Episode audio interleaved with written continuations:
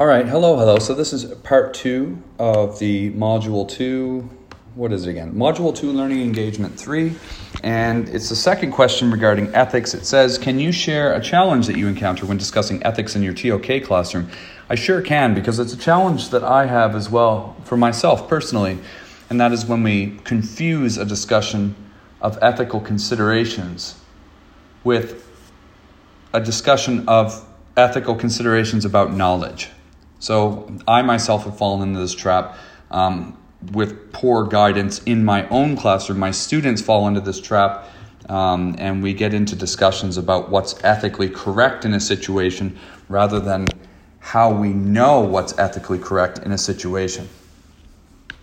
And I still struggle with it at times. If you take, um, let's see, well, the, the guide itself says it's crucial that TOK discussions about ethics focus on the knowledge questions that are implied in the ethical issues being discussed. Now, that's a really tricky skill because you have to pull out those knowledge questions first with your students, which needs a lot of practice in the classroom and is something that I need to focus on. Rather than the focus being on debating the ethical issues themselves, which is a trap, and it's a fun trap. It's a very interesting and engaging um, and fun trap to get into.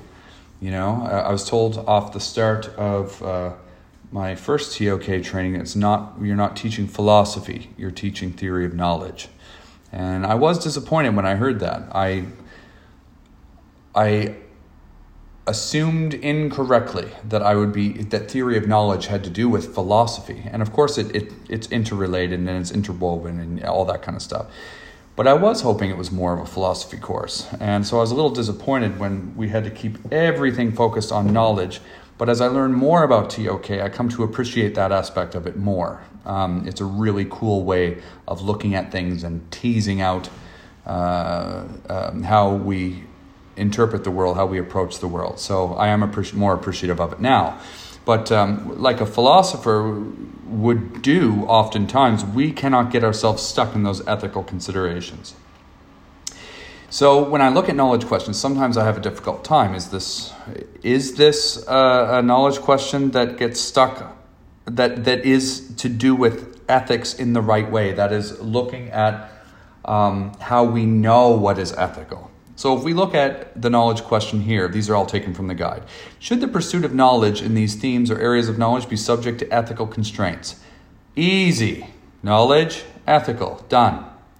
This question Do established values change in the face of new knowledge? So it has to do with knowledge, we know that, and established values changing.